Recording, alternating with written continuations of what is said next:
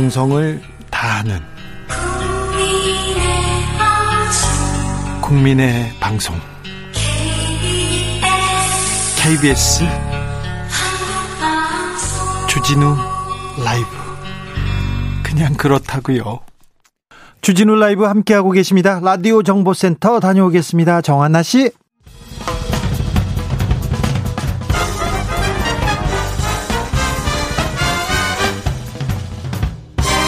훅 인터뷰 모두를 위한 모두를 향한 모두의 궁금증 훅 인터뷰 코로나 제4차 유행 왔습니다. 아, 우리의 일상 멈춰섰는데 프로야구도 멈추게 됐어요. 야구 팬으로 안타까운데 아, 어떤 이분은 어떤 생각을 하고 있을지 한번 물어보겠습니다. 한국 프로야구 역사상 최고의 타자죠. 국민 타자였던 KBO 지금 한국야구위원회 홍보대사 이승엽 선수 모십니다. 안녕하세요.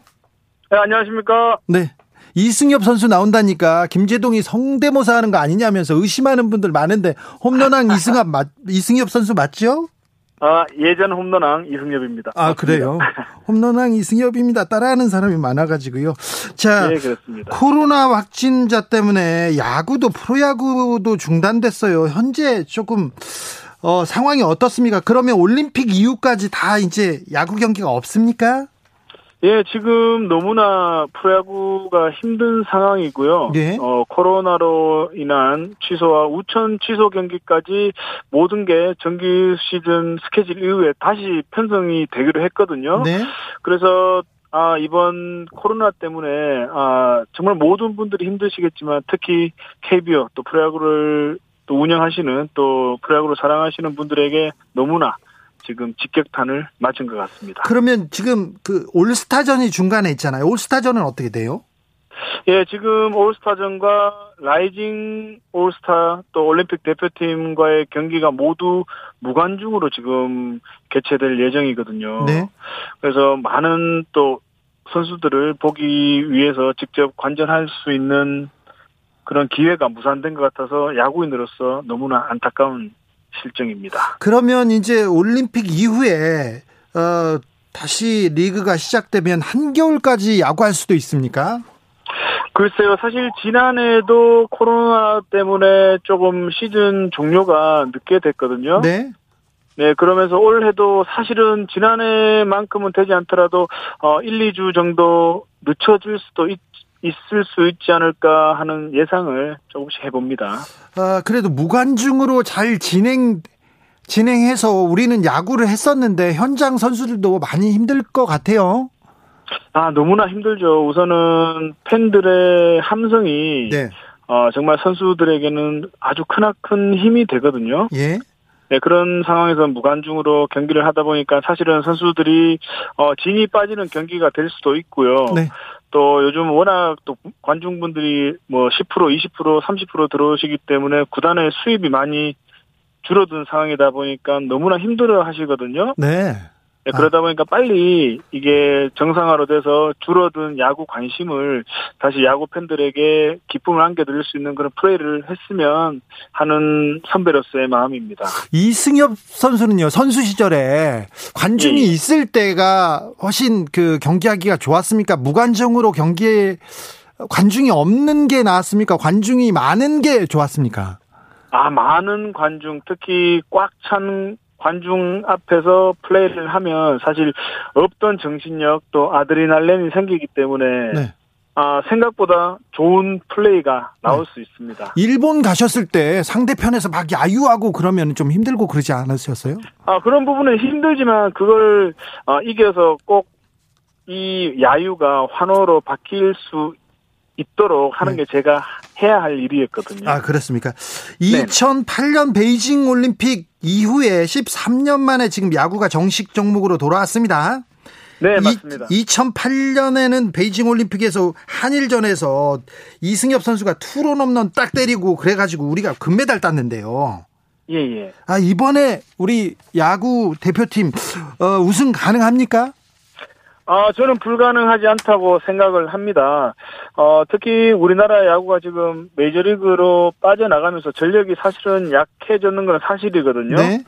예, 하지만 우리나라 선수들이 특히 일본 선수들에게는 1대1로 붙었을 때는 어, 실력이 뒤떨어질 수도 있으나 네. 24명의 선수가 모였을 때는 그 어느 팀보다 강한 정신력을 가지고 있기 때문에 이 야구는 또 전력만으로 하는 게 아니거든요. 네. 꼭 우리나라 야구가 2008년도 베이징의 영광을 다시 한번 이룰 수 있을 것이라 굳게 믿고 있습니다. 일본은 그 메이저에서 돌아온 다나카 선수도 나오고 최정예 최정예 멤버들이 나서는 것 같은데 예, 예. 아 좀 일본이 좀 버, 일본 전력이 좀 버겁지 않을까요? 어, 그렇게 생각을 하실 수도 있는데요. 어, 예전에 뭐 2000년 시드니 올림픽 또 2008년 베이징 올림픽 때도 어, 전력으로 봤을 때는 우리나라가 분명히 열세였습니다. 그래요? 하지만 예, 일본을 이길 수 있었던 건 우리 민족주의의 힘이라고 저는 생각을 하거든요. 우리 민족의 꼭, 힘이요? 예, 일본한테는 이겨야죠. 이길 거라고 저는 믿고 있습니다. 아니 그래도 응원합니다. 2000년 시드니 올림픽 때 그리고 베이징 올림픽 때는 승엽이도 있고 종범이도 있고 다 있었는데 지금은 이렇게 좀 리더라고 해야 되나요? 이게 일본전에서 한 방을 해줄 사람, 일본전에서 나설 선발 이런 게 잘 안 보여요. 예, 그렇기 때문에 지금 아, 아마 물량 공세를 펼치지 않을까 하는 생각을 하거든요. 물량 공세요? 어, 예, 선수들이 투, 특히 투수 같은 경우에는 확실한 에이스가 없다 보니까 네. 경기하는데 사실은 조금 어려움이 있을 수도 있지만 어, 좀 투수들이 짧게 이닝을 끊어간다면은 어, 뭐 불가능하지도 않을 거라고 생각을 하고요. 또 네. 타자들 쪽에서는 저는 어, KT 위즈의 강백호 선수를 굉장히 좀 주목을 하고 있거든요. 네. 그 선수가 우리나라의 해결사가 되어줬으면 하는 바람이 있습니다. 아, 강백호, 강백호가 해결사가 될, 될 것이다.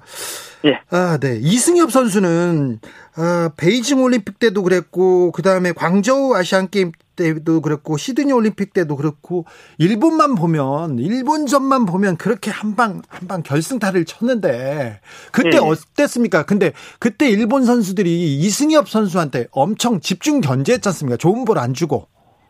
네, 아무래도 집중 견제를 했겠지만 아, 저는 이제 시드니 올림픽 또 어, 2006년 WBC 또 2008년 베이징 올림픽에 나갔으나 어, 사실 제가 비록 해결사 역할을 해줬지만 네. 모든 힘은 우리 더가웃에 있는 선수들의 응원 응원에서 저는 나왔다고 생각하거든요. 네.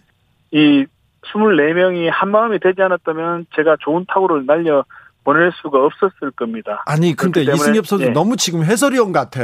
말이. 아 그렇습니까? 마음을 모아줬으니까 우리 민족주의 이런 얘기가 아, 이 홈런왕이 아니라 해설위원 다 되셨습니다. 아, 저는 그렇게 생각합니다. 정말 우리 한 마음이 되면은 그 누구도 우리나라를 이길 수 없다고 저는 생각을 하거든요. 네. 올림픽에 처음 나가는 신인 선수들이 많은데요. 후배 선수들한테 네. 한마디 해주십시오. 올림픽, 도쿄올림픽에서 아. 임하는 자세에 대해서. 예, 아, 너무나 긴장을 할 것입니다. 네. 하지만, 어, 국가 대항전, 정말 우리나라 야구를 또 우리나라 국민을 대표해서 나가는 대회인 만큼 정말 모든 걸 걸어서, 어, 우리 국민들이 원하는 성적을 올려야 되는 게 우리 프로야구 선수로서의 숙명이라고 생각을 하거든요. 예. 아, 정말 몸조리 잘 해서, 컨디션 조절 잘 해서, 누구나 소망하는 금메달, 그 금메달을 꼭 목에 걸고 우리나라로 돌아왔으면 좋겠습니다. 네. 가장 아름다운 스윙을 하는 타자로 이렇게 꼽혔었는데 이승엽 선수 요새 오타니 쇼헤이 네. 홈런 레이스 보면 어떤 생각 드십니까? 그리고 오타니 스윙은 어떻게 평가하십니까? 아, 너무 대단하다고 생각을 하고요. 어, 투수로서 또 타자로서 지금 최고의 모습을 보여주고 있기 때문에, 아, 옆나라 또 야구 선수 출신으로 봤을 때는 굉장히 부럽고요. 또 우리나라에서도 그런 선수가 나왔으면 좋겠고, 또 메이저리그에서 지금 홈런을 가장 많이 치는 타자기 때문에, 어, 완벽 이 단어 말고는 해줄 말이 없는 것 같습니다. 그래도 스윙은 또 이승엽이 낫지 않나요? 아, 예전에 스윙으로 봤을 때 제가 나왔는데 지금 이제 야구의 10대 21년도에 야구 하는 데 있어서는 오타니 선수가 가장 홈런을 많이 칠 수 있는 스윙이기 때문에 네. 아주 대단한 타자 뿐만 아니라 대단한 선수라고 저는 알겠습니다. 생각을 합니다. 그래도 예전 스윙은 또 이승엽 선수가 나아졌네요. 김건희님께서 아, 올림픽에서 중요한 순간에 이승엽 선수가 대타로 나가주시면 안 되겠습니까? 이렇게 물어봅니다. 어, 저도 TV로 시청을 하면서 저도 이제 어, 중계를 하거든요. 네. 해설위원으로서 중계를 하지만 중계를 하면서 어, 정말 마음속으로는 꼭 우리나라가 좋은 성적 올릴 수 있도록 응원을 하면서 중계를 꼭 하도록 하겠습니다. 지금 야구 해설위원 하시고요. 지금 야구 은퇴 이후에 이승엽 예. 재단 운영하시죠? 예, 맞습니다. 어떤 재단입니까? 아, 저는 이제 어린, 저, 야구 장학 재단을 하고 있고요. 어, 우리 어린 친구들이 사실 야구는 좋아하는데 좀 형편이나 좀 다른 게 좀 받쳐주지 못해서 야구를 그만두는 친구들이 많거든요. 네. 대다수인데 그런 친구들은 모든 이들에게 도움을 줄 수는 없겠지만 조금이라도 그런 선수들에게 꿈과 희망을 심어줄 수 있는 포기할 수 포기하지 않는 그런 모습을 보여드릴 수 있도록 저희 재단에서 많이 준비를 하고 있습니다. 지금은 무슨 일로 바쁘세요? 재단은 열심히 하시는 거 좋은 일 많이 하시는 건 아는데 어, 예. 네. 어, 어, 지금 이제 어, 저 해설을 하고 있고요. 예. 또 제가 한 5개월 된 늦둥이가 생겼습니다. 아, 네. 축하드려요. 예, 그래서 요즘에 애기 보는 재미에 푹 빠져서 재밌게 살고 있습니다. 그 애기 보는 재미가 쏠- 육아가 괜찮고 재밌습니까? 힘듭니다. 힘들어요? 예, 부인한테 많이 혼나신다면서. 예, 많이 혼나고 있습니다. 계속이요? 저잘 봐야죠. 야, 네, 잘 봐야죠. 아, 네. 늦둥이. 그러면 아들이 셋인가요? 예, 그렇습니다. 어, 네. 큰 아들이 지금 17살. 예, 17살입니다. 그리고 둘째는 11살, 1살. 아, 그렇게 세명 있습니다. 네, 육아에 전념하고 있는 이승엽 선수입니다. 자, 이승엽 선수. 아, 야구장 가고 싶어도 못 가는 야구 팬들이 많습니다. 예. 야구를 사랑하는 팬들한테 한 말씀 부탁드리겠습니다. 아, 우선 야구인으로서 너무나 안타깝게 생각을 하고요. 어, 모든 또 국민들의 책임이라고 생각하고 저 역시 어, 방역 지침을 소홀하지 않고 빨리 우리 국민들이 어, 제자리로 돌아올 수 있도록 국민의 한 사람으로서 저도 최선을 다하겠습니다. 조금만 더 기다려 주시고 프로야구 장에 어, 많은 관중분들이 오셔서 정말 함성 소리를 지르실 수 있는 분위기가 빨리 왔으면 좋겠다는 생각을 하고 있습니다. 여기까지 들을까요? 네. 지금까지 KBO 홍보대사 이승엽 선수였습니다. 감사합니다. 네, 감사합니다. 주진우 라이브. 훅 인터뷰 이어가겠습니다. 도쿄올림픽 이제 열흘 정도밖에 안 남았는데요. 일본 상황 어떤지 좀 궁금합니다. 지금 한일 정상회담 관련된 뉴스 계속 나오는데 이게 사실과 다른 내용도 마구 나오는 것 같아요. 그리고 일본 방위백서에 독도 얘기가 계속 또 나옵니다. 이영채 일본 게이센 여학원대 교수한테 물어보겠습니다. 안녕하세요, 교수님. 네, 안녕하세요. 아, 도쿄에서 이번에 네 번째 긴급 사태 발효됐습니다. 현재 어떤 상황입니까? 네, 일본은 원래 그 만연 방지 집중 기간이라고 해서 11일까지 어, 이 기간을 하고 만약 이게 해제하면은 어, 유관중을 하기로 했는데 실제 상황이 더 악화돼가지고 제 4차 긴급사태 조치로 가버리게 되었습니다. 네. 이게 8월 22일까지 한 달간 더 연장을 하게 되어 있고요.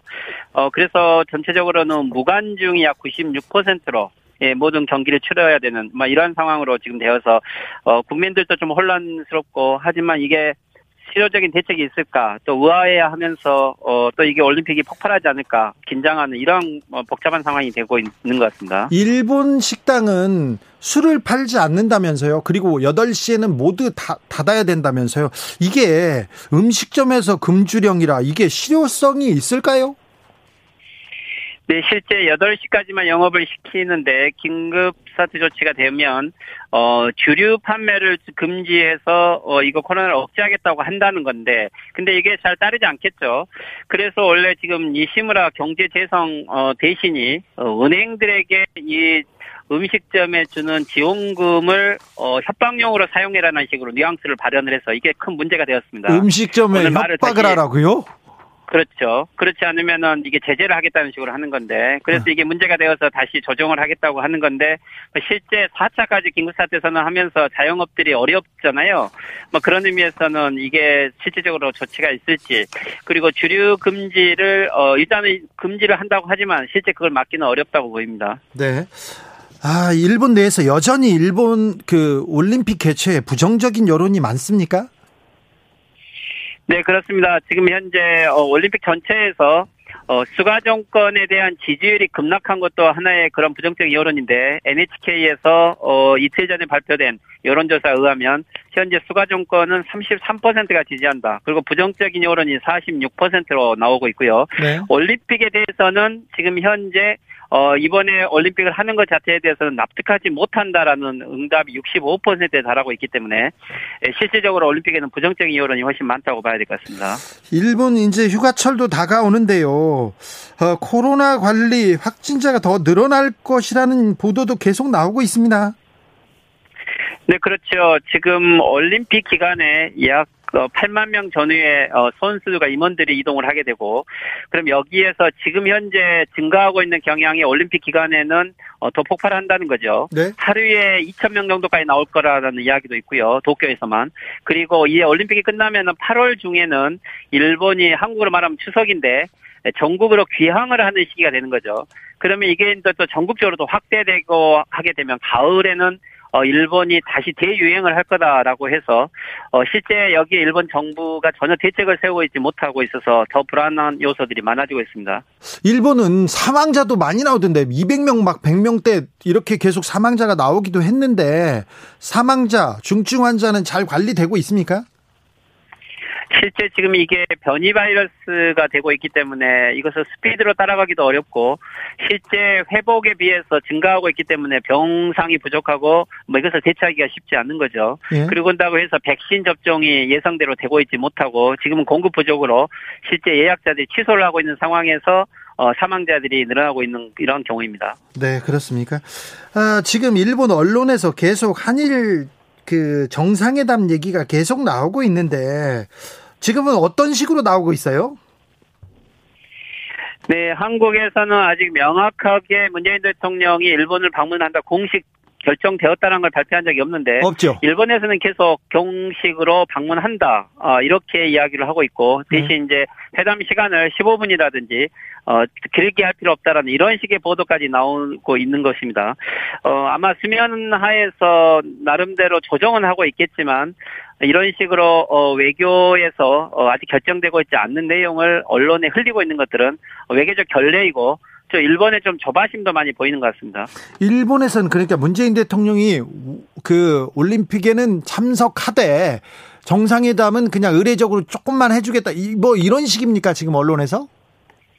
뭐 일본 입장이야 지금 전 세계 어, 정상급들이 거의 오지 않고 그렇기 때문에 문재인 대통령이 오는 것은 반갑죠. 하지만 지금 수가 정권 같은 경우는 지지 기반이 보수 우익 지지 기반밖에 지금 거의 지지 기반이 없다고 봤을 때 문재인 대통령하고 정상회담을 하는 것은 어, 비판을 받을 이러한 것을 우려하고 있는 거죠. 네. 그렇기 때문에 오- 오기는 오되 빈손으로 돌려보내겠다. 즉 정상회담이 아닌 형식적인 인사 절차라고 하겠다는 거죠.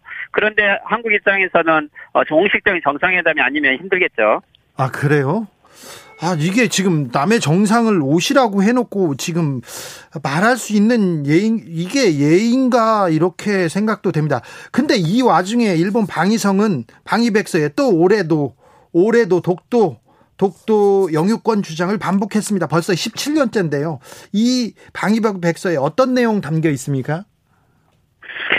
네, 일본 정부가 이번에 다시 이 일본의 방위백서에 독도를 그대로 똑같이 표기했는데 이것은 뭐 연례 행사라고 볼 수도 있는 하나의 경우이긴 합니다. 원래 이 북방 영토라든가 에, 지금 한국 같은 이 독도 문제는 실제 분쟁 지역이다. 그리고 한국이 불법으로 점령하고 있다. 이것을 그대로 에, 표현을 하고 있는데요. 근데 이제 이번에는 여기에다가 최근에 한국이 독도에서 군사 훈련을 한다든지 이런 부정적인 행위를 계속하고 있다라는 문제 제기를 하고 있고 또 한국의 국방비 증강에 대해서도 문제 제기를 하고 있고 이런 부분들은 실제 한국에 대한 아주 강한 불신감이 표현된 이러한 백서라고 할 수 있겠습니다. 네. 아, 그러면 한국이 반발할 것을 알면서도 일본이 일본이 이렇게 결정한 이유는 뭡니까?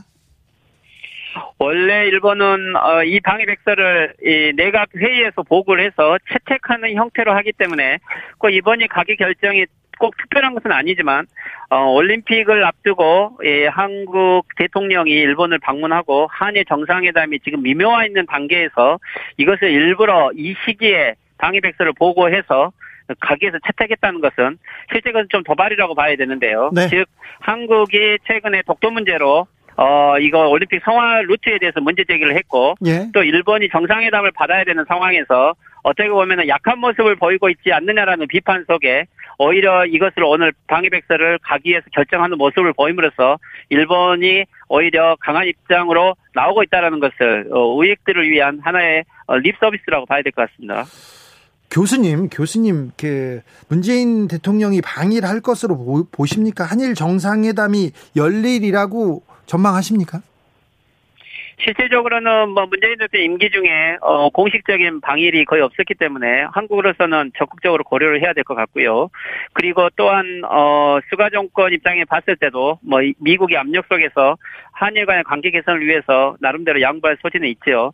하지만 이게 형식적인 회담이 되고 어, 공식적인 정상회담이 되지 않았을 때는 좀 오히려 불리한 요소도 있을 것 같습니다. 하지만 한국이 일관되게 어, 정상회담을 통해서 어, 한일 간의 문제 개선하려고 했다는 자세들을 보이는 것들은 중요할 것 같습니다. 그렇습니까? 도쿄 올림픽은 무사히 치러질 수 있나요?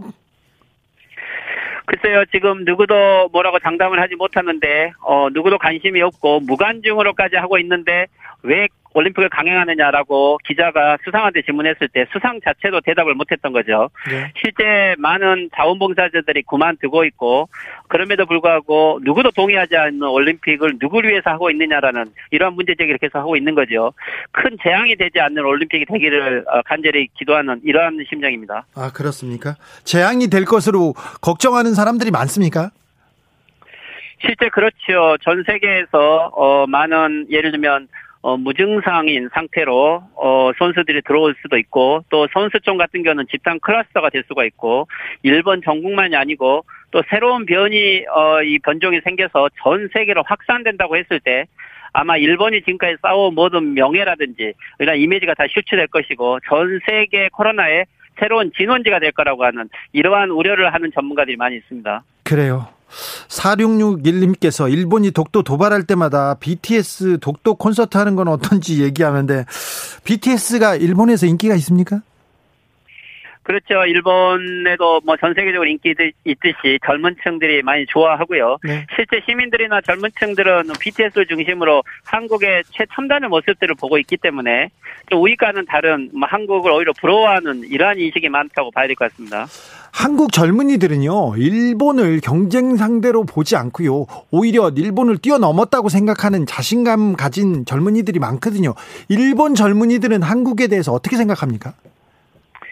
네, 실제 그렇습니다. 일본 같은 경우도 어 전쟁을 어 경험했던 세대들은 또 식민지를 경험했던 세대들은 한국에 대해서 아직도 무시를 하고 또 아베 정권 같은 경우는 한국의 성장을 인정하고 싶지 않지만 지금 젊은 층들이 태어났을 때는 이미 한국은 세계적인 수준의 경제 성장과 민주주의를 달성했고 특히 문화적인 컨텐츠라든지 삼성이라든지 그 국제적인 모습들을 많이 봤지요. 그래서 오히려 우익들이 이야기하는 한국의 모습을 별로 믿지 않고 지금 현재 있는 모습의 한국을 보기 때문에 이들이 비교하는 한국과 일본의 관계를 보면 특히 코로나 대책을 포함을 해서 오히려 한국이 더 선진국으로 보이고 일본이 더 후진국으로 보이는 이러한 모습이 지금 일본 젊은 층들이 가지고 있는 저 인식의 갭이라고 볼 수 있을 것 같습니다. 아, 그래요? 한국을 선진국으로 이렇게 생각하는 젊은이들도 있습니까?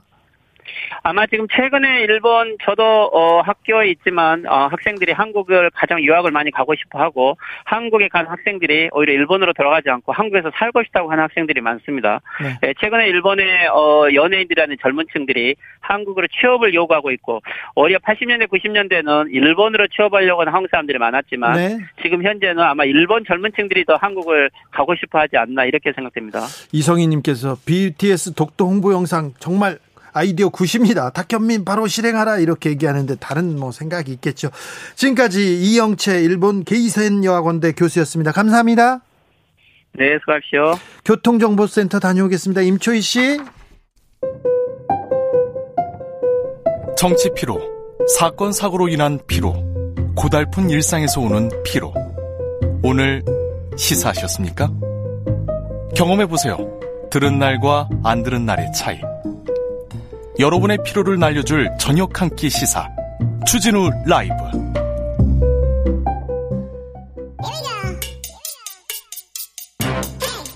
뉴스를 향한 진지한 고민 기자들의 수다 라이브 기자실 찾은 오늘의 기자는 은지옥이요. 시사인 김은지입니다. 자, 첫 번째 준비한 뉴스부터 볼까요? 네. 자, 일본 얘기입니다. 네, 유네스코가 일본의 강제징용 피해 왜곡 시도에 대해서 공개적으로 경고했습니다. 공개적으로 경고했다고요? 결정문에 이렇게 나왔습니까? 네, 공식 기록으로 나온 건데요. 네. 어제 나온 유네스코 세계유산위원회라는 곳이 있는데 네. 여기서 결정문에 쓴 내용입니다. 2015년 6월 군함도 등 7곳 조선인 강제노역 시설을 포함해서 23곳의 근대산업시설이 세계문화유산으로 등재될 당시에 일본이 한 약속이 있었는데요. 그때 약속했습니다. 네, 왜냐하면 이게 논란이 굉장히 많이 되는 세계 유산이었거든요. 그렇죠. 인권 유린이 있었던 그런 역사적 현장 아닙니까? 네, 이제 그러다 보니까 유네스코가 이런 곳을 세계 문화유산 지정하는 게 맞냐 이런 논란이 있었고요. 네. 그래서 그 당시에 일본이 한 약속이 있었습니다. 네. 근데 그것을 제대로 지키지 않았다라고 지적을 하면서 강한 유감이다라는 표현을 결정문에 썼는데요. 네. 유네스코가 통상 정치적인 사건에 목소리를 내지 않기 때문에 강한 유감 정도라고 하면 굉장히 이례적이고 강도가 높은 경고라고 볼 수 있습니다. 역사 왜곡을 해놓고 그 다음에 좀 어, 음, 뭉개고 지나가려다가 지금 일본이 망신을 당했습니다. 네, 아까 말씀드렸던 그 비판의 내용들을 좀 더 말씀드리면요. 근대 산업 시설을 세계문화 유산으로 등재하려고 할 때 나왔던 비판이 반인도 범죄가 자행된 강제징용 시설에 대해서 등재하면 안 된다. 한국을 중심으로 이런 목소리가 나왔거든요. 그렇죠. 구남도는 구남도는 우리 강제징용 피해자들이 끌려가서 거기서 죽거나 다치거나 그리고 돈도 못 받고 못 받고 이렇게 온 반인도적인 범죄가 일어난 장소 아닙니까? 영화 네. 보면 이렇게 다 나와 있지 않습니까? 네, 이제 그러다 보니까 그 당시에 일본이 이것을 세계문화유산으로 등재하기 위해서 어떤 식으로 나왔었냐면요. 네. 일본이 1940년대 일부 시설에서 많은 한국인 등이 자신의 의사에 반해서 동원돼서 가혹한 환경 하에서 강제로 노동한 사실이 있었음을 인식한다.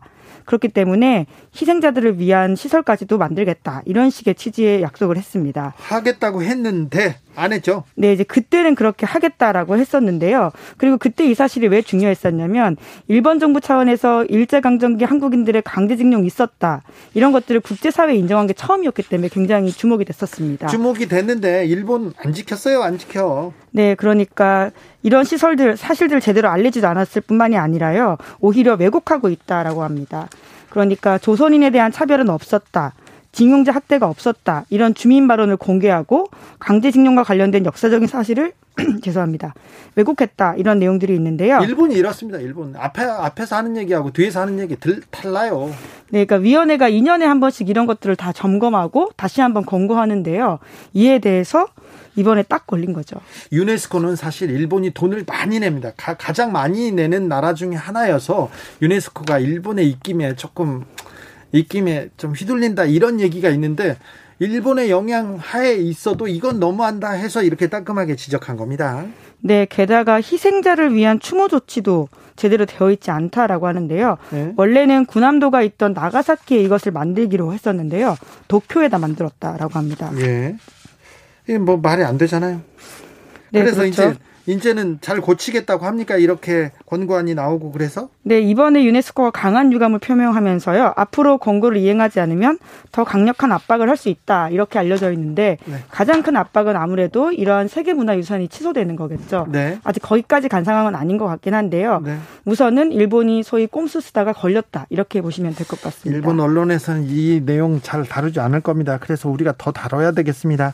수미 박님께서 네 맞아요. 도쿄에 거주하고 있는데요. 주위 사람들 한국 완전 좋아합니다. 요즘은 달라졌습니다. 한국에서 한국의 위상, 일본에서 한국을 바라보는 시각이 좀 달라진 것 같습니다. 자, 다음 뉴스로 가볼까요? 네, 후배 검사를 폭행해서 극단적 선택에 이르게 했던 한 부장 검사가 있었는데요. 김대현 전 부장 검사 얘기하는 거죠? 네, 지금은 옷을 벗었습니다. 네. 이 사람에 대해서 1심에서 징역 1년형이 선고됐습니다. 법정 구속되지는 않았지만 징역 1년형이 선고됐습니다. 네, 이제 그래서 오늘 이 사람도 항소를 했고요. 오늘 검찰도 항소했다라고 합니다. 네. 왜냐하면 검찰은 구형량으로 징역 1년 6개월을 주장한 바가 있는데 형량이 낮다 이렇게 하면서 다시 항소를 했습니다. 네. 혐의 사실들을 좀 보면 김대현 전 부장검사가 서울 남부지검에 근무하던 2016년 네 차례에 걸쳐서 김홍영 검사를 폭행한 혐의로 재판에 넘겨졌습니다. 예. 그러니까 2016년에 검사가 검사를 때렸다라고 하는 건데요. 네.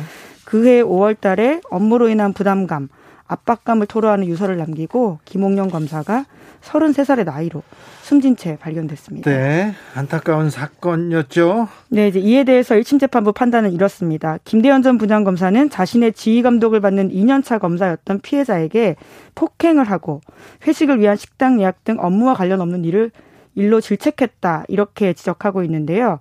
그래서 피고인의 폭행은 피해자의 극단적인 선택을 야기하는 중요 원인이었던 것으로 짐작된다. 이렇게 유죄를 적시했습니다. 네. 그런데 문제는 이 김대현 전 부장검사가 자신의 잘못을 인정하거나 피해자에게 미안하다 이런 표현을 하지 않았다라고 하거든요. 마지막까지 반성도 어, 사과도 안 했다고 어, 언론에서는 전해졌는데요. 네, 재판부도 그렇게 판단하고 있습니다. 심지어 김대현 전 부장검사는 재판에서 폭행의 고의가 없었다라는 주장을 하면서 제대로 사과도 하고 있지 않아서 유가족들이 굉장히 반발하고 있습니다. 왜 사과도 않는 거죠? 자신의 잘못을 인정하고 싶지 않은 게 아닌가 싶은데요. 예. 근데 이 사건이 더 중요한 것은 김대현 전 부장검사도 부장검사이지만 이 사건을 어떤 식으로 처리하려고 했던 검찰의 태도라고 저는 봅니다. 그렇죠. 검사들은 음 전혀 수사하려고 하지 않았어요. 유족들이 피나는 노력으로 노력으로 외치고 떠들고 그래서 겨우겨우 기소가 됐습니다. 네, 정말 5년 만에 단죄 이런 식으로 이번 1심 선고가 나오면서 언론사들이 제목을 뽑은 바가 있거든요. 네. 말씀처럼 가족들이 겨우겨우 해서 5년 만에 겨우 겨우 1심이 나온 겁니다. 네. 2016년 5월 달에 김홍영 검사가 극단적인 선택을 한 이후에 가족들이 탄원서를 냈었는데요. 네. 그래도 검찰은 미적됐었습니다. 네. 뭐 설마 때렸겠냐, 뭐 때렸어라도 그런 일이 없었다 이런 식의 이야기들을 했던 건데요. 네. 그러자 고인의 사법연수원 동기들이 진상조사 해달라 이렇게 이렇게 요청을 하자 감찰에 겨우 들어갔습니다. 네.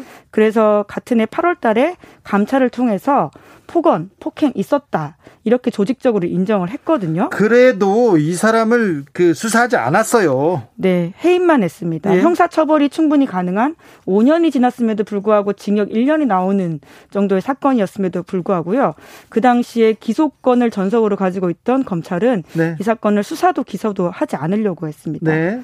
그래서 지난 2019년 11월 달에 대한변호사협회가 고발을 하면서 겨우 수사가 시작됐습니다. 이런 일은 거의 없었습니다. 그 검찰은 계속 미루고 미루다가 어쩔 수 없이 어쩔 수 없이 수사를 시작했습니다. 네, 그것도 기소 의견을 직접 본인들이 한 게 아니라요. 검찰 수사심의위원회 소집해서 그 끝에 기소 의견이 나왔고요. 예. 제가 어제도 사실 최근에 계속 비판을 하고 있는 건데 검사의 제19 감싸기, 검사 비리 사건, 검사가 문제되는 사건은 검사 스스로 못 다룬다라고 하는 걸 너무나 극단적으로 보여주는 사례라고 할 수 있습니다. 그렇습니다. 검사들은 검사를 단죄하지 않습니다. 수사하지 않습니다. 그런 사건은 지금 세라고 해도 막 한 100가지 셀 수 있을 것 같아요. 참 개혁돼야 될 검찰, 검찰 개혁으로 가야 할 길이 좀 멀어요. 네, 이 사건으로 보이는 검찰의 민낯이 정말 많습니다. 발생부터 기소에 이르기까지 검찰의 삐뚤어진 조직 문화가 그대로 드러나는데요. 예. 검찰이 자시 식구 제대로 기소하지 않는다 이런 것뿐만이 아니라 검찰 특유의 수직적 위계 구조가 젊은 검사를 죽음으로 몰고 갔다 이렇게도 볼 수밖에 없습니다. 예.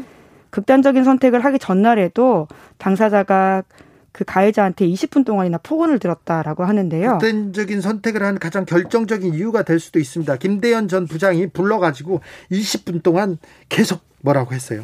네, 근데 유서에 이런 내용이 쓰여 있다라고 해요. 물건을 팔지 못하는 영업사원의 심정이 이렇겠지. 병원에 가고 싶은데 병원 갈 시간도 없다.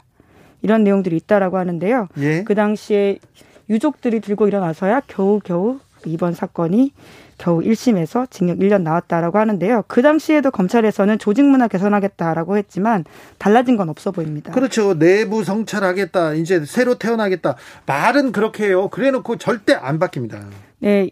당장 한 사례를 들 수가 있는데요. 지난해 길거리에서 여성을 강제 추행한 혐의로 경찰 수사받았던 검사가 있습니다. 네. 그런데 이 사람이 최근에 서울중앙지검 주요 부서의 부부장 검사로 부임했다라고 하거든요. 네. 예, 사실상 영전성 인사여서 왜냐하면 품위유지 위반 혐의로 강봉 6개월 징계 받았다라고 합니다. 강봉 6개월이면 엄청 중징계인데 네, 중징계인데 근데, 승진했다고요? 네, 근데 이제 징계가 끝나기도 전에 일종의 영전성 인사가 났다고 합니다. 성추행한 사람이면 요새 다 잘리고 감옥 가는데 검찰은 승진합니까? 좋은 부서로 갑니까? 이거 잘못됐잖아요. 그러니까 여전히 말만 반성한다, 새롭게 거듭나겠다.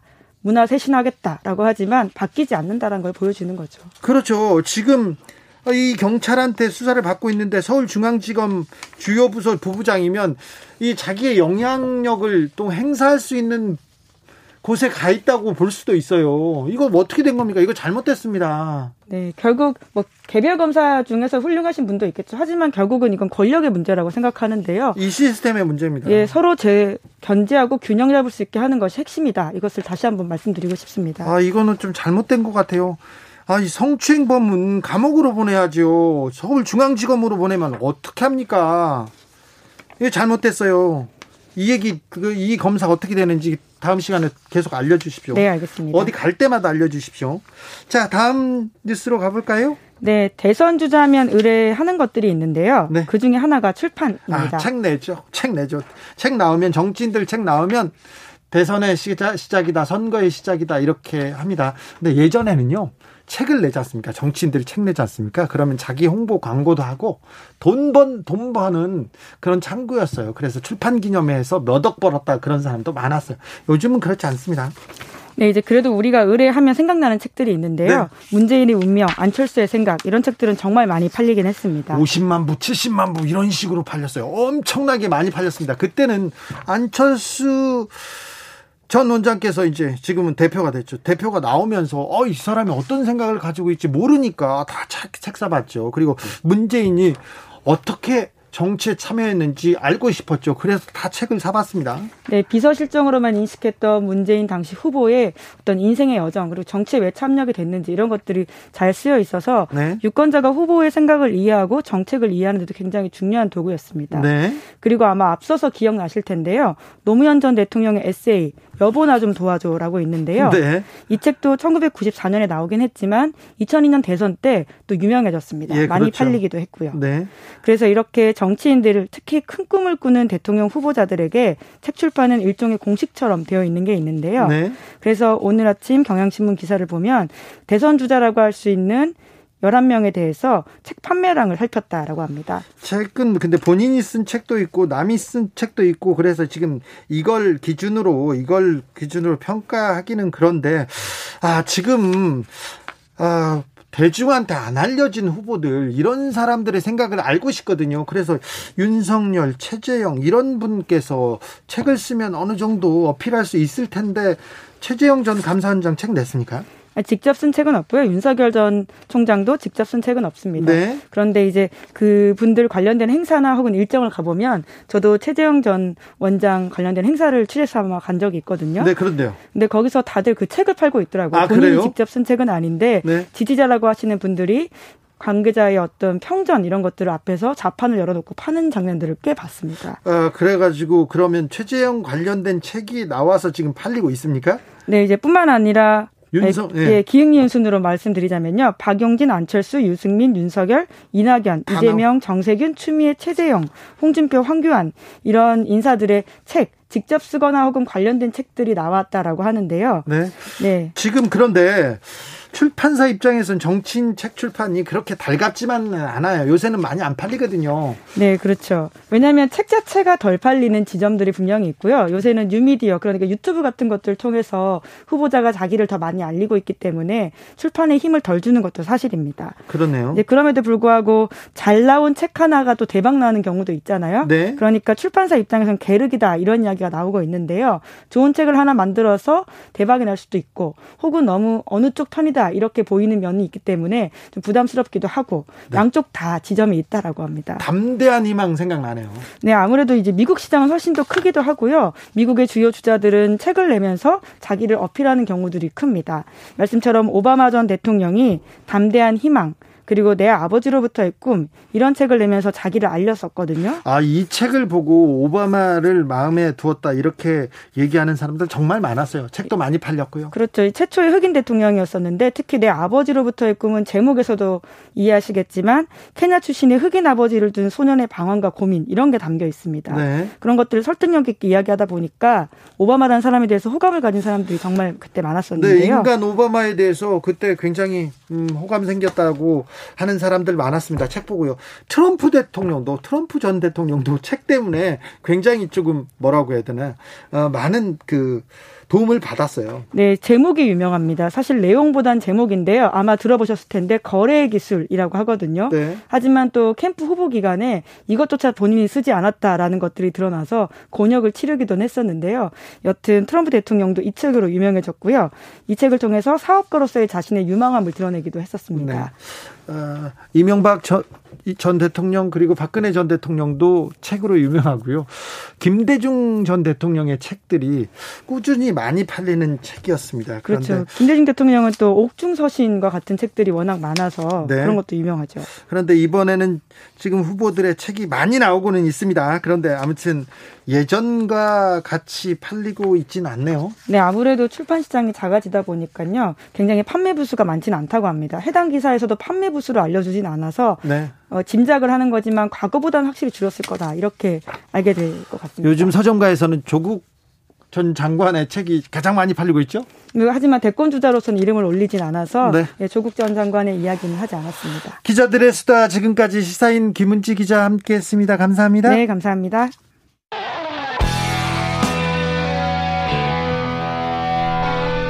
스치기만 해도 똑똑해진다. 드라이브 스루 시사 주진우 라이브.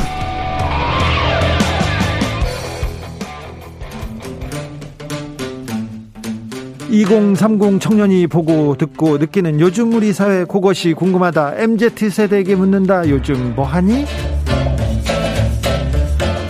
프로게이머 출신 유튜버 황희도 씨 어서 오세요. 네, 안녕하세요. 한 주 잘 지내셨어요? 네, 잘 지냈습니다. 무슨 일로 바쁘십니까?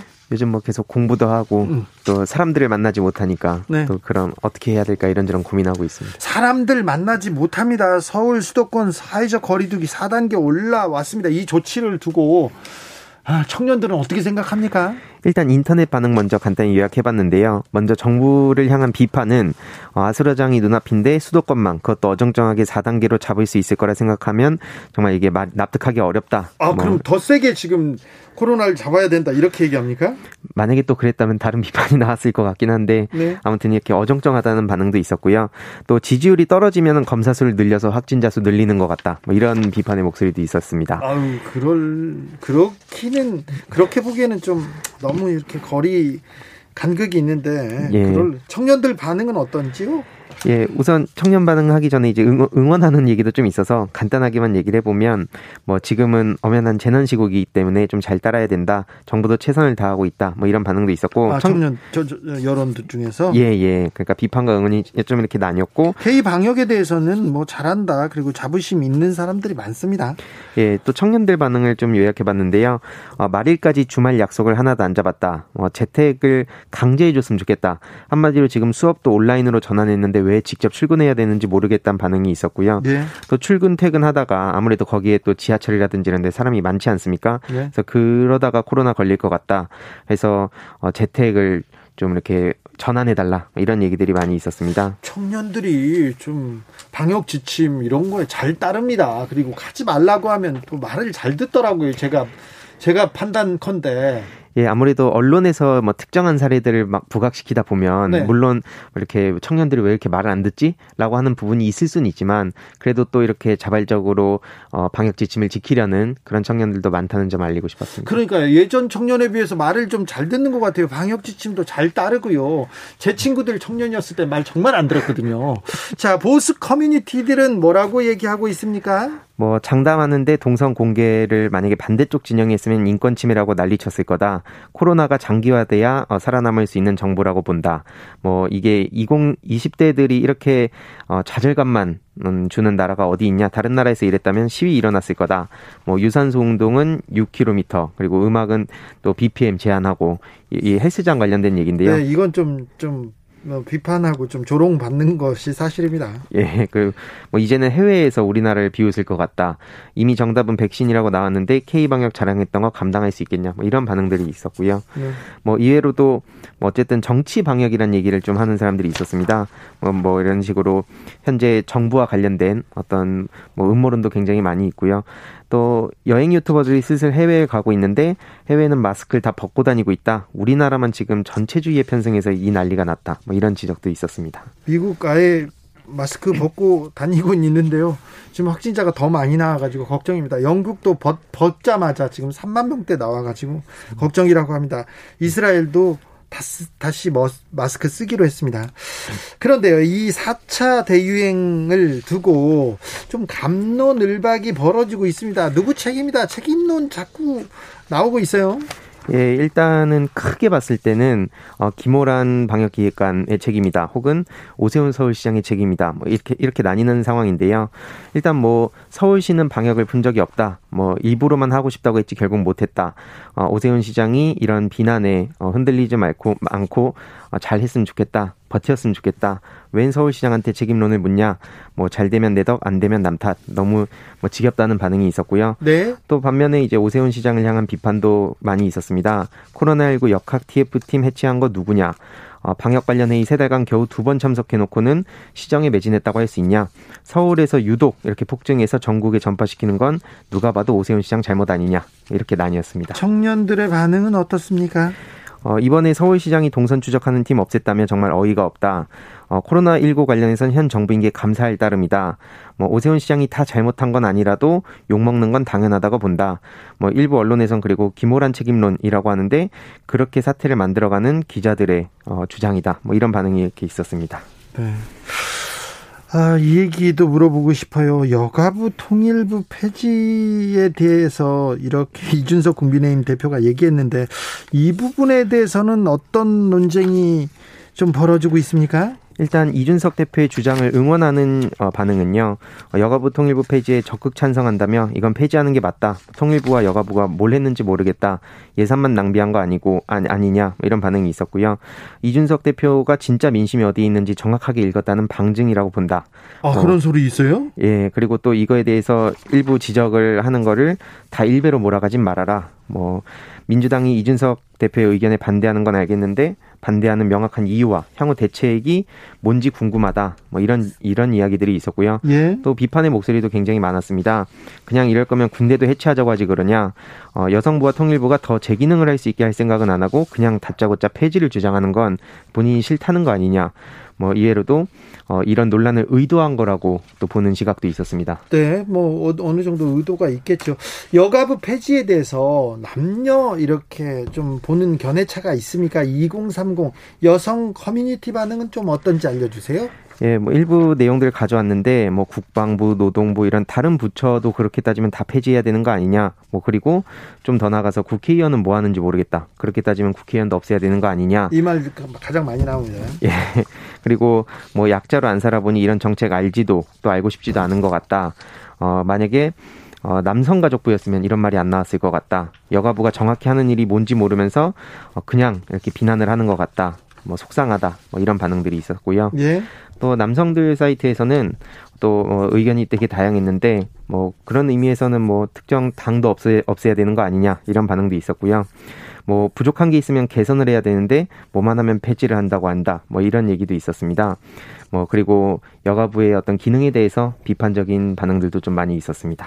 보수 커뮤니티는 어떤 분위기입니까? 뭐 여가부 문제를 이렇게 진영 논리로 받아들이는 게 말이 되냐? 뭐 거의 정치가 종교화됐다는 반응이 있었고요. 뭐 정부에서 계속 남녀 갈등, 젠더 갈등 하면서 몰아가지만 이것은 상식과 비상식의 싸움이다. 이런 반응도 있었습니다. 예. 그리고 뭐 통일부에 대한 얘기를 잠깐 하면은 지금의 북한을 만든 게 통일부 아니냐.